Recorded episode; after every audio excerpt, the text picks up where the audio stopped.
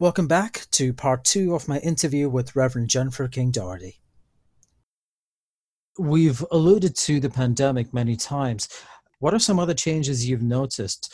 Positive changes, but also difficult changes in community life now? Yeah. I would say um,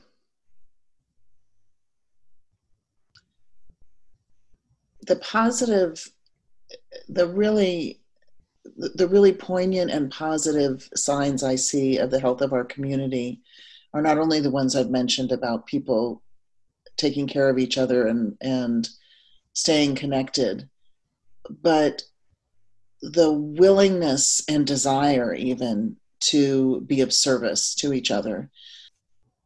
We have a parishioner who teaches at an elementary school where they have a food pantry for their students and their families because so many of them are food insecure. And about three weeks into the pandemic, um, she contacted me to say that that pantry had become bare and was there anything the St. Mark's community could do to help? And so I reached out to the group of people who, um, at the very beginning of the pandemic, um, the dean had put in the in the Sundays and beyond. If there's anybody who would like to help with grocery pickup or delivery or anything for people who are homebound um, and have or have vulnerable health sign up. And as it turns out, we had lots of people, 30 people who signed up wanting to help, but so far nobody who had raised their hand saying, I need help.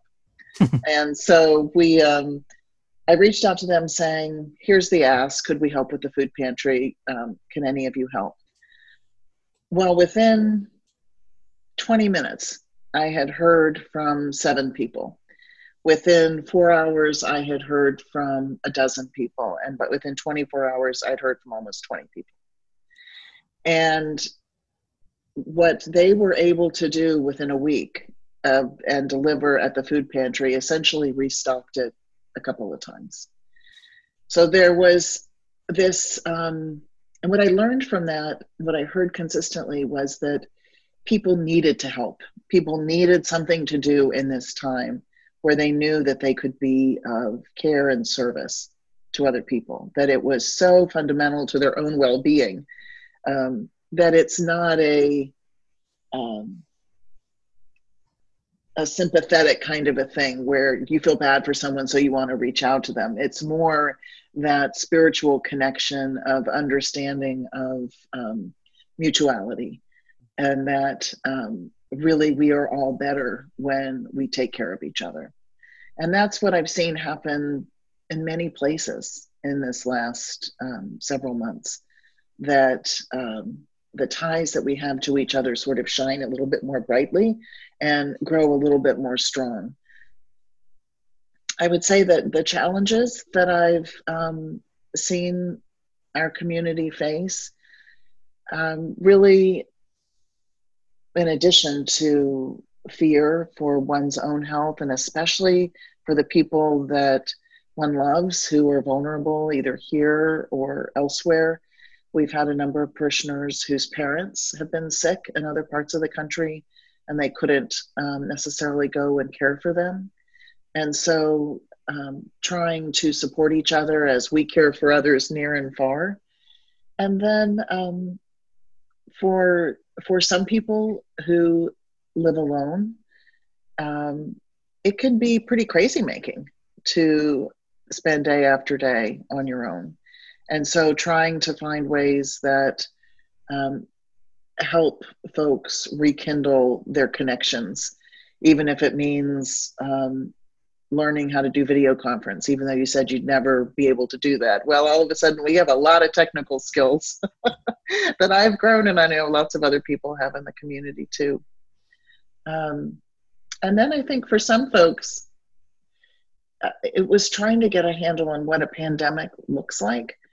Um, I remember having a conversation early on uh, with someone in the 20s and 30s group who said, I have seen so many films about pandemics that I don't know what to be afraid of. Oh God. is it is it something that um, could look like that horror film is it something that looks like what does it look like you know?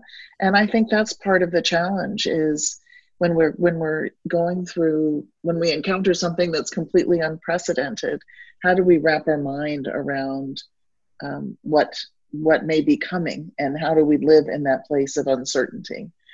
I think that early on in this um, you know the initial focus was so much on folks in their 60s 70s 80s and 90s because that was the demographic that seemed to be so vulnerable health wise and and yet because the folks in that demographic have also um, had lots of life experience and individual and collective experience of living in times of unknown and times of fear.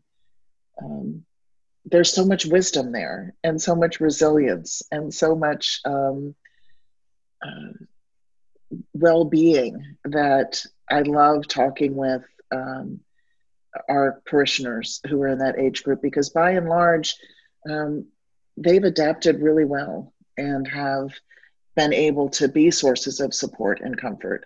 So I think one of the things I've observed in congregational life is that it it can become and is for this community now that that sort of circle of giving where you can't tell who the giver and who the receiver is, you know? Mm. That's perfect. You mentioned well, one of the things you mentioned was at the beginning when this all started back in March. Obviously, nobody knew what what the immediate future looked like, and I remember having conversations where the initial idea was that we would close for a few weeks, and then we would close for maybe a couple of months or so, and now I think it's fair to say that we're not really sure when we'll reopen. And I've heard from Dean Thomason and I've heard from others that we could be the last church in Seattle to open, and that's not necessarily a bad thing if it means that we completely control the risk of uh, somebody getting sick from coming to St. Mark's. And that's a good thing, but it also really, really does hurt to think that the building will be off limits for months on end, possibly reaching into years, possibly beyond that. Then I've heard from some people who've said they are making peace with the fact that they might not return to the cathedral, that they might not share in the Eucharistic meal with us again because of health reasons. And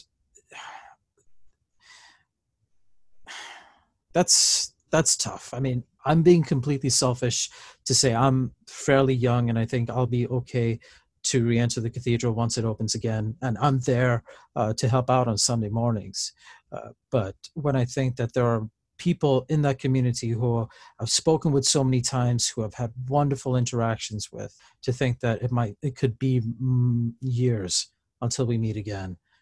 Uh, that's that's the kind of thing that keeps me up at night. But yeah. as you, sorry, go ahead. No, you finish as you said, we've learned a lot. We've learned things that we never thought we'd have to to do, of how to reach out, even when a physical touch, like uh, holding a hand or giving somebody a hug, is not a good idea. We've learned a lot about how to open ourselves up in new ways. I think, and for as scary and as unpredictable as this is, there are some fundamentals of what it means to be a community that do not change and that right. if we create a good environment the, those fundamentals will be what see us through the storm. St mark's right. has been through storms before. The world has been through storms before. Granted maybe nothing quite like this but God well, i think we have. I think the world has been through things like this before. And the st mark's community has in terms of and so many individuals have when you think about the life experience of people just getting the rug pulled out from under them and overnight and having to um, remake their life that there is such um, resilience and holy backbone in in the people as individuals and absolutely collectively that I know we will be together again. I know we will be together in that space and I know that we will share communion. And we are I, I think that as we start to um, adapt in the way that the governor and the health department and the bishop and the dean um, all determine is the right path forward, that the smallest things are going to mean so much. The chance when we finally are able to have pastoral visits, even if they're socially distanced, um, but to have them outdoors, just to know we're breathing the same air while we share a quick prayer will have um, will have meaning and solace in a way that we can't even anticipate. And the first Easter we have together, the first time we celebrate communion together, we are going to be flying in our joy, um, whatever that looks like. Um, even if it has some, um, even if it, and it probably will have the the hindrances of masks or distancing or whatever um, I don't think anything can stop us experiencing the spirit that binds us together. And I really do trust that we will feel that again. And I'm not sure it'll feel like what it did before, but I I do believe that we will feel it as deeply and it will feel as holy as what we might remember. Thank you for that. I, I already know that when we can do that and be in that space together again, I already know I'm going to cry my eyes out. There's just no way I can be, I can retain any composure uh, at, at, finally welcoming people back in, in whatever form that takes. We'll have to be careful. We'll have to be smart about that. But to to have that feeling of seeing loved ones again for the first time in that space that calls us on such a deep level uh, that will that will absolutely be a glorious day so yeah. thank you for naming that and i would think too that when we are finally back in this space we will realize once again that the space is not essential hmm. That what we have in this time when the space is closed is essential that the, the cathedral the, body of Christ is alive and well and growing and humming and learning and developing uh, new ideas and creativity. And I would expect that those will come back into our life together when we are more rooted to a physical location, to the cathedral itself. Um, but I don't. I I bet that we have a little bit lighter grip on our need for that place um, when we come back together, and that's that's probably a good thing because it means we could gather anywhere and know that we are the body of Christ, the people of St. Mark's something that's absolutely blown my mind, and I don't want to dwell on this too much, but something that's blown my mind is when we were challenged as a community to say, what are we going to do with that place that we know and love so dearly being off limits? We responded. We responded in incredible and sometimes overwhelming ways. I cannot imagine how many Zoom meetings you have to do in a given day, let alone a week. For you and the other clergy and all the other ministry leaders, the connectivity literal and metaphorical that they've had to that they've done. I mean that's congregational life. Yeah i've i did not i've probably done more video conferences in the last um, three months than i have in my entire life put together. Oh, wow. i'm pretty sure that's the case. Um, because you know conference calls but no visual was sort of the practice in my other work and then um, and, and what we probably did as well. And I, I think that the gift of that is not only technically we're all learning how to to use them in a way that's most helpful and and facilitating conversation but I think it also opens up all kinds of possibilities for us when we do start to gather again in person, because it means that if if we have an opportunity for people to join in without coming to St. Mark's, you know, re- you remember what the traffic was like trying to, to get to a Wednesday night Cathedral Commons or another type of a meeting. That if that barrier to participation is lifted, imagine the ways that we could gather um, in both small and large formats that um, open all kinds of creativity. Uh, we have um, the Revelation Bible study that we're doing on Thursdays in in uh, June, and then the Monday evening Bible study. We've had people who have signed up for those who don't even live in the Pacific Northwest, and so um, so then that kind of raises the whole question of what is our congregation? Is our congregation just the folks who can show up physically at St. Mark's? Does it include the faithful people who we know um, become part of the live stream every Sunday from Kentucky and New York and Oklahoma and Texas and um, even in Europe, we've had some feedback. Greg Block has mentioned um, folks who say they tune in every Sunday. Yeah, you know about that too from the communications um, committee. So that kind of expands again the sense of who is our congregation. It's um, it's more fluid and it's more far flung, which I think is a lovely um, creative development. I did want to talk a little bit about the situation that we as a city, as a country, find ourselves in now um, with the Black Lives Matter movement and the Black Lives Matter moment, one of many moments, and also the work that we as a community and as a church community are called to do uh, with confronting the implicit biases and the systemic racism. What is the work of congregational life in upholding the value of Black lives and in rooting out and confronting uh, systematic racism.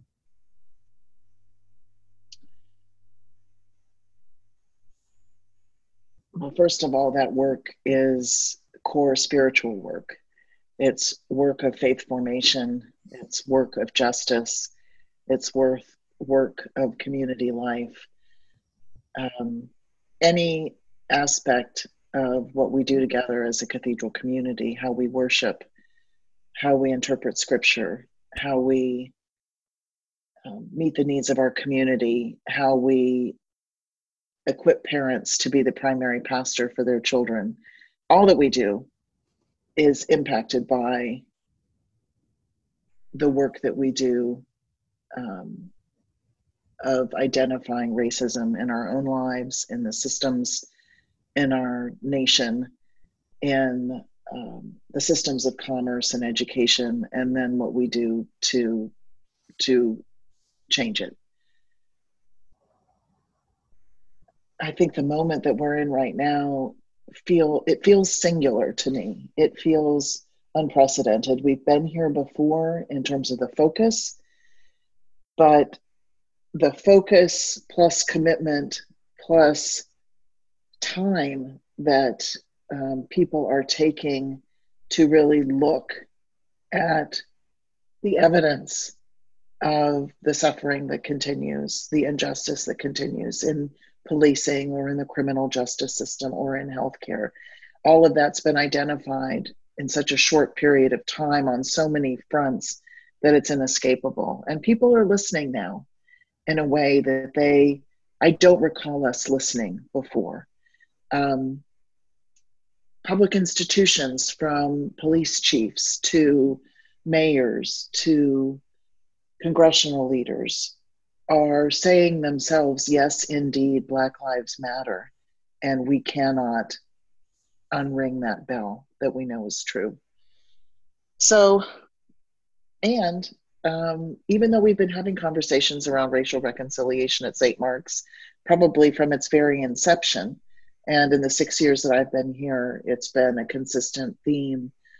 I think we have all um, had some of the veils uh, taken away and are motivated to really do the work and go deeper and to not ask the question, which I think is important, not ask the question, how do I understand the lives of Black people better? Which is important, but really the first question is, how do I understand whiteness and how I um, contribute to, and our community, our city contributes to systemic biases and racism. So it's doing our own work um, and not asking someone to do that for us or to pre digest it and teach it to us. Um, but it is white people's work, as the dean said in his letter yesterday.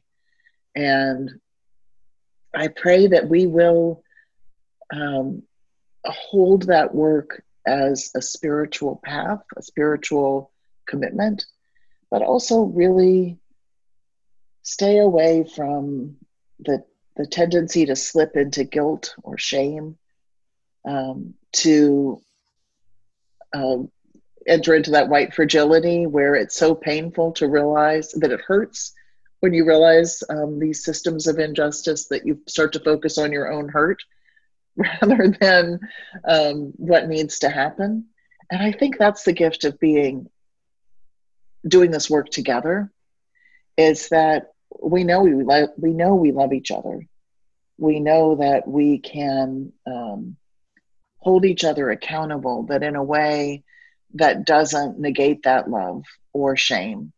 That it is um, a realization that we all need to have together. Um, so that's my hope for both the four week series that we'll be taking on in July and August, not four weeks, but four different sessions, two weeks apart in July and August. And, and then for what comes from that is that um, those of us who are white can, can do that work, can hold each other accountable, can grow in our understanding and um, make commitments that we fulfill to start to make change, and that the people of color in our community um, will feel safe enough to bear with that work, to not feel that um, they have to do that work for us, and that um, their own healing and strengthening is somehow tied up in that. What would you say as someone who I know has thought about these things and lived them too? Uh, I, I would say I wish we had more time.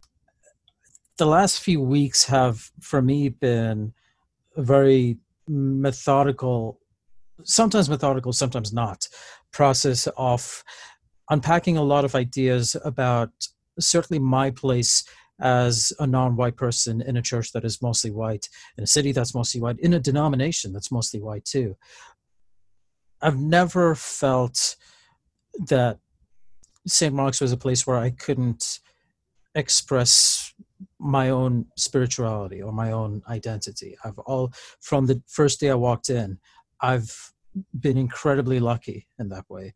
But i know that is not the case for many other people who are non-white who are people of color who have different backgrounds.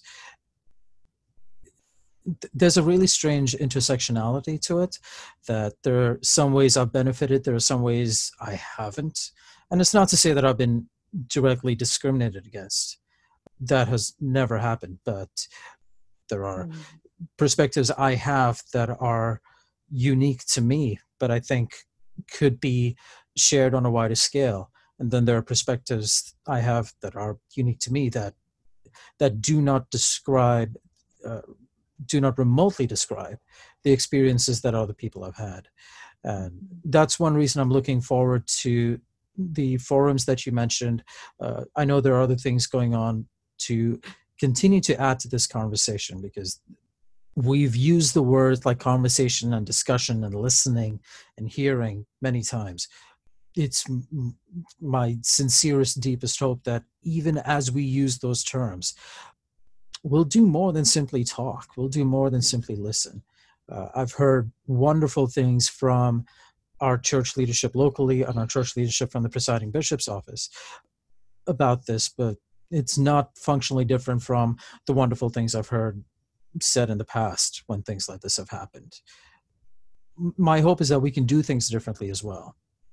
What would, um, when you imagine things, doing things differently that would affirm that Black Lives Matter within the St. Mark's community, what comes to mind for you?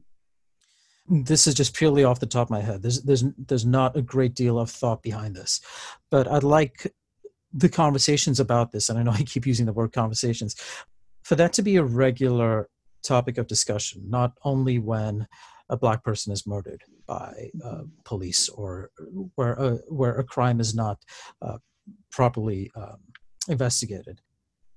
I know there are many other issues to talk about, uh, but for me, it feels it feels rote that the only times or the few times this becomes a community topic is when something terrible happens. And I know that's kind of human nature.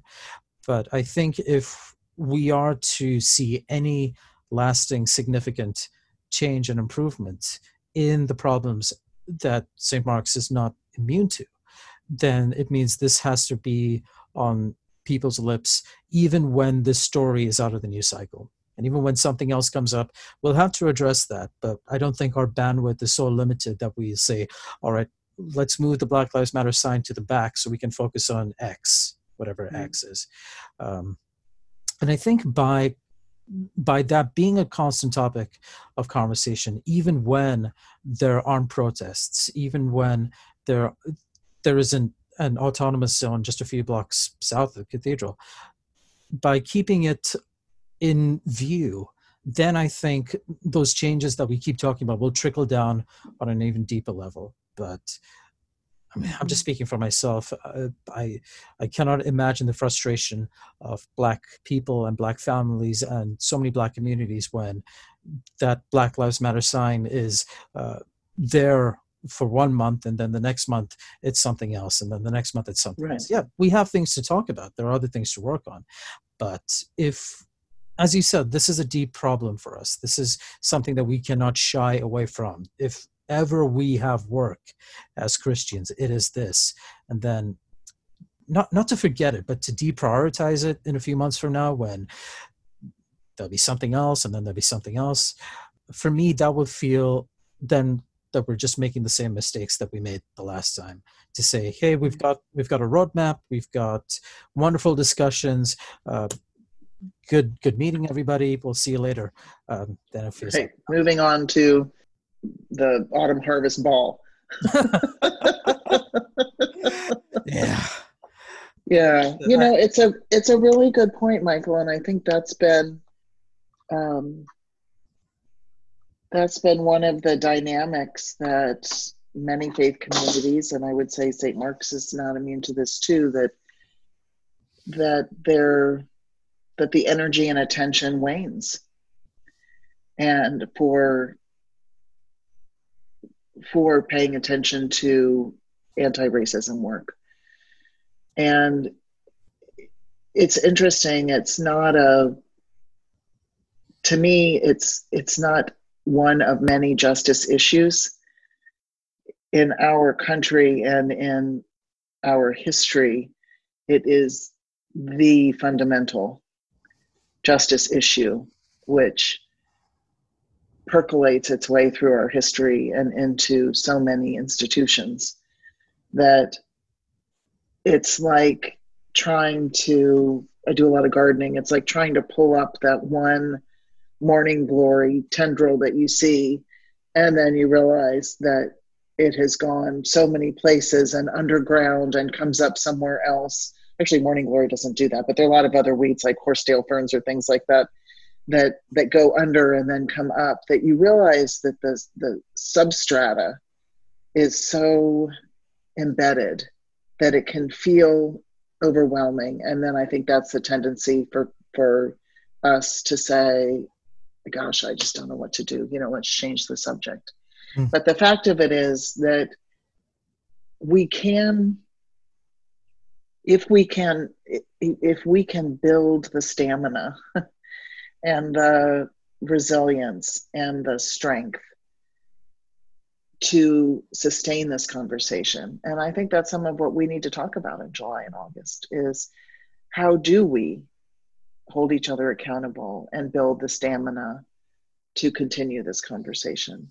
Then I think over time, you start to see a discrete um, weed that you can deal with, and that we start to see all the actionable little, not little, but actionable discrete things that that we can do. And if we do that long enough, even if there is something in the substrata, we can catch it as soon as it comes up. And then it becomes something that doesn't have impact, even if the potential for it is there. So I completely agree with you. It's uh, one of our challenges will be how do we make this a permanent part of our um, spiritual journey and maintain the energy for it. Yeah, because like you said, it is a stamina thing. This is a marathon for right. that discernment and that work. We're just about out of time, but I did want to finish on on a personal note for me. My first Sunday at St. Mark's was I think November 15th, 2015. And I remember that mm. date because it was just a couple of days after the 2015 Paris attacks, where there was a coordinated series of bombings and shootings in Paris and around the city. It was obviously a really scary time. That that story dominated the news. There were hundreds of people dead, hundreds of people injured. France was on lockdown. Western Europe was on lockdown, and it was unnerving. And then on that Sunday, I walked into Thomsen Chapel for the 7 p.m. contemplative service. I remember walking into that quiet, silent, intimate setting. And the presider and preacher on that day did talk about the Paris bombings. Oh, for the life of me, I cannot remember what she said, but it was the main gist was that we would not give in to these feelings of fear or uh, persecution, that as Episcopalians, we believed in better things, that we would still grieve, that we would still feel the loss of life, but that our hearts were set on something bigger than the fear that was being constantly thrown at us. I, I don't remember the words, but I remember that moment. And I remember feeling like that's the kind of community I want to be a part of. That's the kind of community that says we can hold grief and hope in our hands together. And that was you giving that that sermon. It, it was a 7 p.m. sermon, so it was about five minutes, which was also really nice. um, but then you know here we are five years later with so much else going on. I mean, there's a pandemic uh, which is still keeping our buildings closed. There are riots against racism and against police brutality. There's so much of what's happening now that reminds me of the world five years ago. To still hear your voice say these things reminds me of why I got into this, why I decided, okay, this St. Mark's place is worth a second visit and a third visit. And I've kind of lost count how many times I've been there now. Uh, thank you for that. I mean, thank you for this conversation, but then also reminding me why this work is important, that the world can be incredibly scary and can be incredibly cruel and unkind, but there is always grace, I think. There's always a message of love that doesn't go away. Sometimes it's a little bit harder to find, but there are some things that cannot touch us because of mm-hmm. the community that we're held in together. So thank you for thank you for keeping that message strong after all these years. Well, it's something I need to hear too. And I think that image of living with paradox, of holding in one hand all of the pain and suffering, the people we know who are dying, who are terminally ill, the devastation to our earth, you know, all of the things that cause us such grief that are long-standing and that are new in the last three months, and looking at them. And then looking at the other hand, which also has always held the knowledge of the love of God, the knowledge of the Spirit um, that can bring new life out of places of death. That that is also true and they don't contradict each other. Um, but I think our job, our calling, is to bring them as close together as we can, yeah. um, and to let them talk to each other. That they that it is paradox, and paradox is never um, worked out mathematically. It just is, um, but it is the one is bearable because the other exists. The we can bear the not knowing, we can bear the uncertainty, we can bear the sadness and the grief because we know we don't bear it alone. And we know that we are constantly upheld and surrounded with grace and love. And we remind that, we remind each other of that.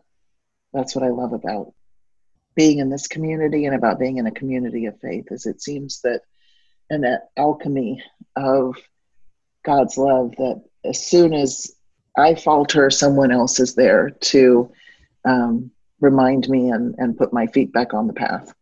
And hopefully we can all do that for each other.